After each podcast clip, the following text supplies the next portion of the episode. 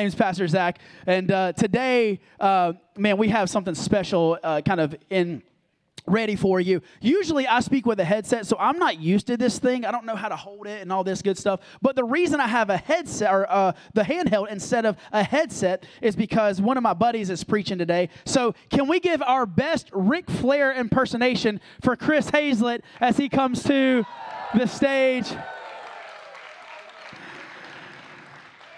Well, listen, I'm I'm pumped to have uh, to have Chris come and talk to you today. Again, if you're new, we've been in our altar series. Chris is going to wrap it up for us today. Uh, let me give you kind of a, a brief synopsis of where we've been. Uh, week one, we talked about the altar of prayer. We took a look at Daniel and how he he bowed in prayer, or stood for prayer when the entire nation was bowing down. We talked about the altar of presence, looking at Obed Edom's family, and Pastor Keith preached a phenomenal message there. And led us into the altar of generations, taking a look at how Joshua built the altars and Week four was the altar of God's power, and the power of God was undeniable when reading through the story of Elijah and the prophets of Baal.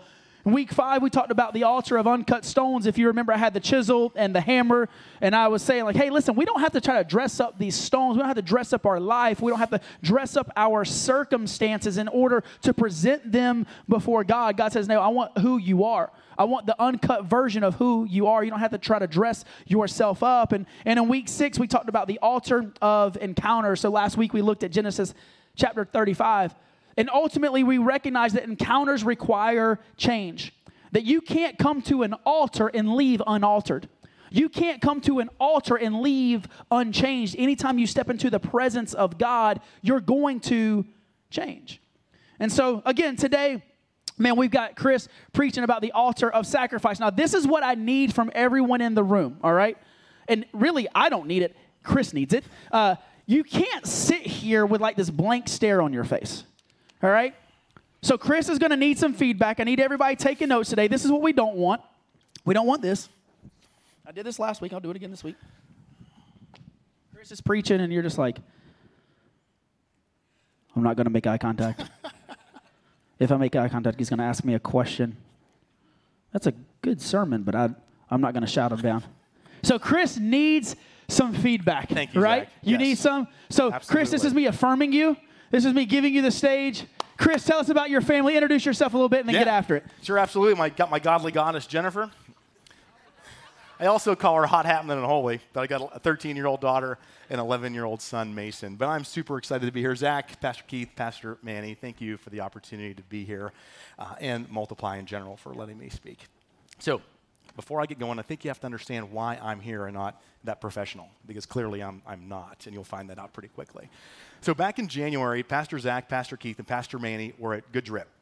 They were in the back room. I guess it's the community table, Brian Vaughn. Is that what it's called? Okay, right on. So they're back there and they have their calendars out and they're thinking, hey, I, we got to find somebody for the 19th because these two guys were supposed to be gone. And Pastor Manny, we're waiting on a phone call to see if he has a daughter anytime now. So clearly he couldn't speak. And so Zach's like, hey, I got the perfect guy. This guy's super intelligent, loves the Lord, articulate. He's the man. Pastor Zach calls him up and he turns him down.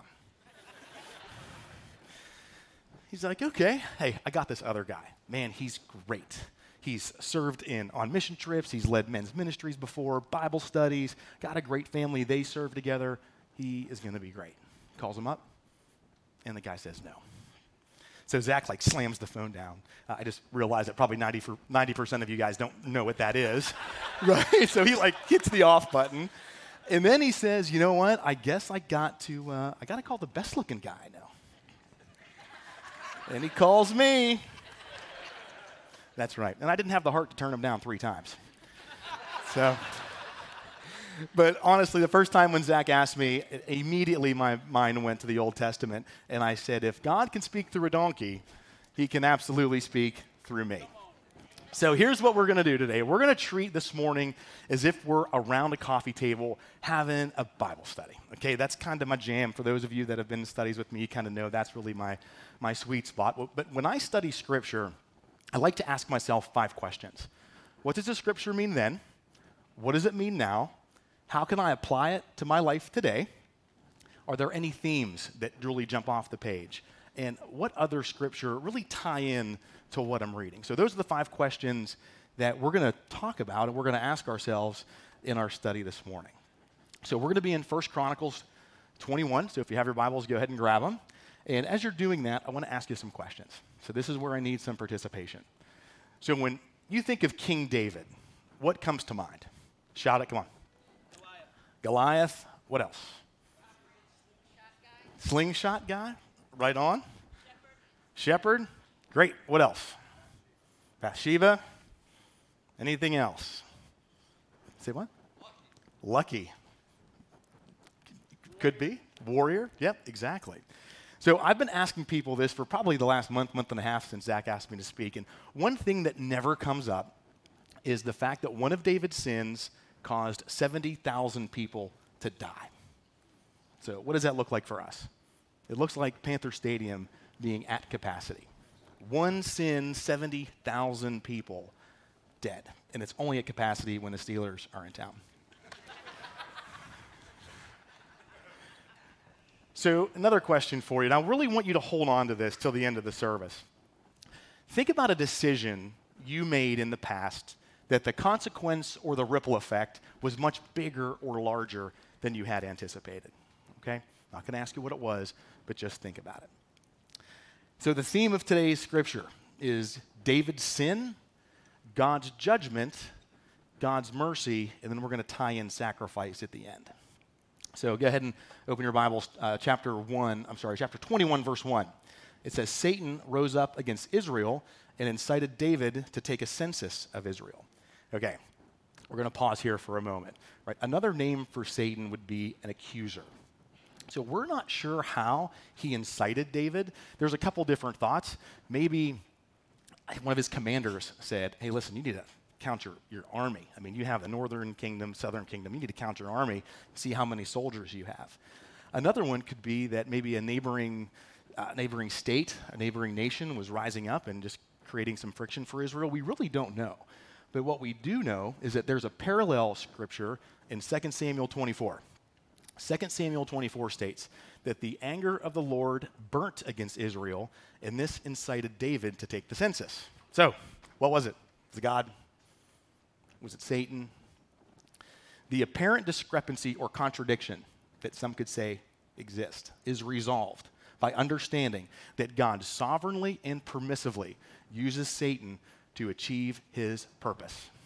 Let me say that again. That God sovereignly and permissively uses Satan to achieve his purpose. So, easy example is the book of Job. Right? How many of you guys are familiar with the book of Job? Right? So you have God, then you have Satan coming up, God asked him, So what have you been up to? He was like, I'm just going to and fro, right? This way and that way. And then God says, Have you considered my servant Job? I don't know about y'all, but the last thing I want God to say to Satan is, Have you considered my servant Chris? Right. right? Definitely don't want to be there. John MacArthur, pastor in Southern California, says that God uses Satan to judge sinners, to refine the saints, to discipline those in the church and to further purify obedient believers. So here's the thing, guys neither God nor Satan tempted or forced, excuse me, David to sin. God allowed Satan to tempt David to sin, and that took him hook, line, and sinker. Now, from a census standpoint, a census, it's not, it's not a sin, right? But back then in biblical times, David's mistake was that he numbered God's people, something that only God had the right to do. Exodus chapter 30, verses 11 and 12. The Lord spoke to Moses, saying, When you take a census of the sons of Israel to number them, then each one of them shall give a ransom to the Lord when you number them. So there will be no plague. I want you guys to remember that no plague among them when you number them. So let's continue in Chronicles 2 through 7.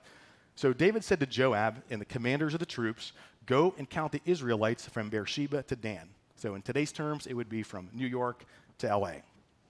Then report back to me that I may know how many there are. But Joab replied, May the Lord multiply his troops a hundred times over. My lord the king, are they not all my lord's subjects? Why does my lord want to do this? Why should he bring guilt on Israel? The king's word, however, overruled Joab. So Joab left and went throughout Israel, then came back to Jerusalem. Joab reported the number of the fighting men to David. In all of Israel, there were 1,100,000 men who could handle a sword, including 470,000 in Judah.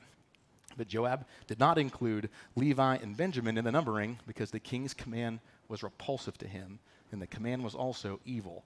In, uh, I'm sorry. So the command was also evil in the sight of God, so he punished Israel. So we know the census, there are two types of censuses. Censuses. Is that how you say that? Censai, censuses. Uh, first one is a tax for tax purposes, and we see that in Luke 2. Second is a military census, is what we see here. So, what I love about this is that Joab, we don't have time to really get into his story, but Joab had the guts to push back in the king. Say, really? You really, you really want to do this? And he was onto something. Psalm 147:10 says, His pleasure is not in the strength of the horse, nor his delight in the legs of the warrior. The Lord delights in those who fear him and put their hope in his unfailing love. So, this brings me to a few questions. So, where are you putting more faith in yourself than in the Lord? Right? Your job, your title, bank account, right? You're successful.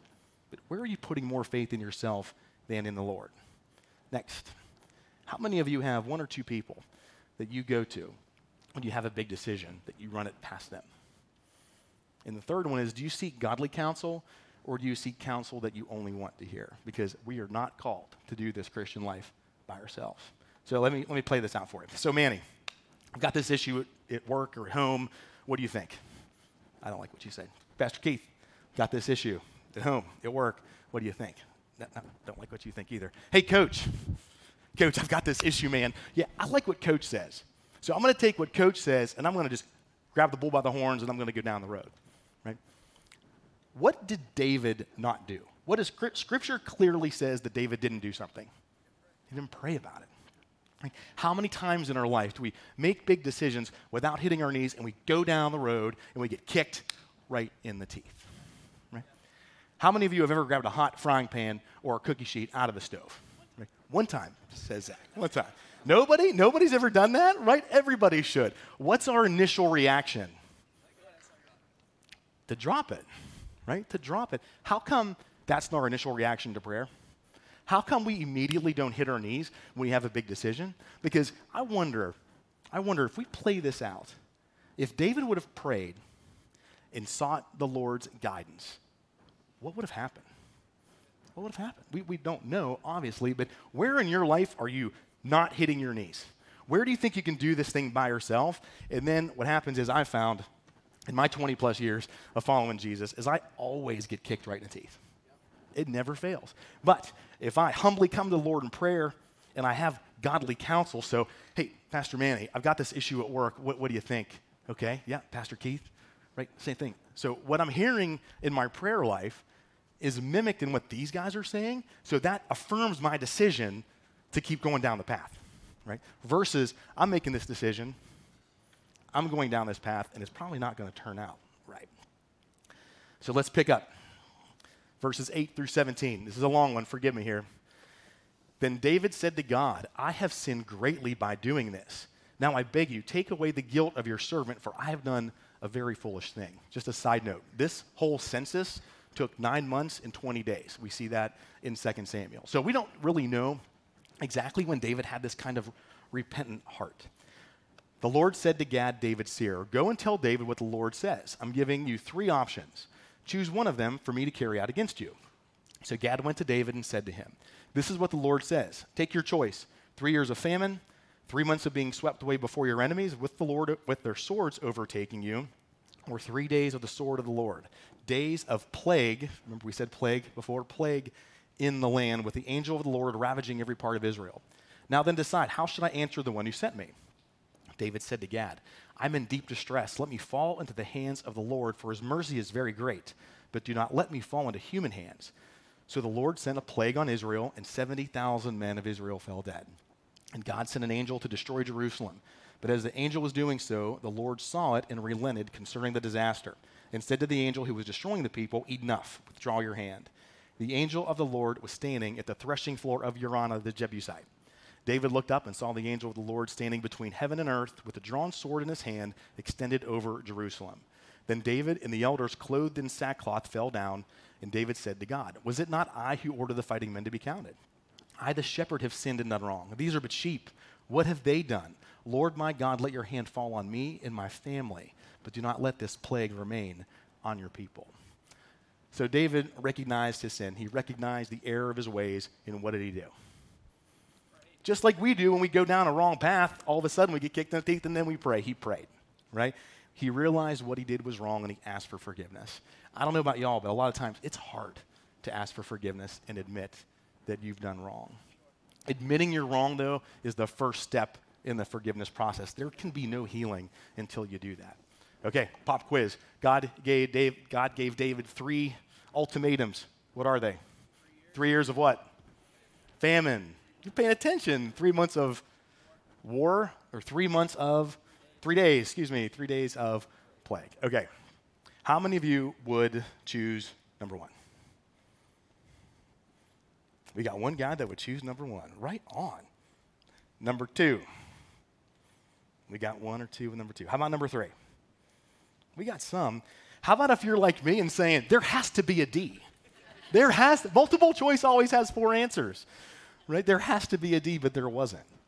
So here's what, here's what David knew David knew that men are inherently wicked and that God has mercy. He'd rather fall into the hands of the Lord than of the hands of men. Now, some commentators have stated that if David chose the first two, it would have been very selfish for him. He's king. If there's a famine, you think the king has food? Yeah, it's not him that's going to be impacted, it's going to be the other people. Right? War.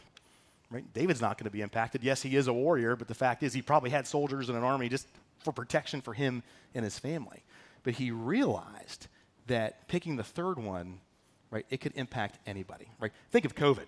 I don't care if you're a preacher or a plumber, you probably got COVID, right? It's, it's, it's a plague that could impact anybody. David knew that he wanted to fall into the hands of the Lord. So let me ask you this any situation, any areas of your life where you're falling into the hands of the world or falling in the hands of God. So, where are you leaning on yourself versus leaning in on the strength of God? I love verse 17. David said to God, Was it not I who ordered the fighting men to be counted? I, the shepherd, have sinned and done wrong. These are but sheep. What have they done? Lord my God, let your hand fall on me and my family. Do not let this plague remain on your people. Jesus, our shepherd, he was punished for our sin. He calls us sheep. Think about it this way David's sin caused 70,000 people to die. Jesus' death and resurrection has influenced approximately 2.2 billion to put their faith in him. One sinned, 70,000 died. One died, rose, 2.2 billion, and that, and that gift is open to us right now. So, how do you view God? Do you view God as a loving father or a harsh one? in my opinion, how we view God is a direct indication of how we handle his discipline. Now, how many of you out there have kids and when you discipline them, they do what my son does and heads right upstairs? Right? Any kids run when you're disciplining, or am I just the only bad dad out there? So I'll give you an example. Jen and I, my wife Jen, we could be cooking dinner, and he will just be like this little mosquito on my daughter, you know, and just nitpick, nitpick. And then I'll say something like, Boy, get over here. And he like gives me this look, and then three steps, he's upstairs, and you can actually hear him boom, boom, boom, door shut, jumping on the bed.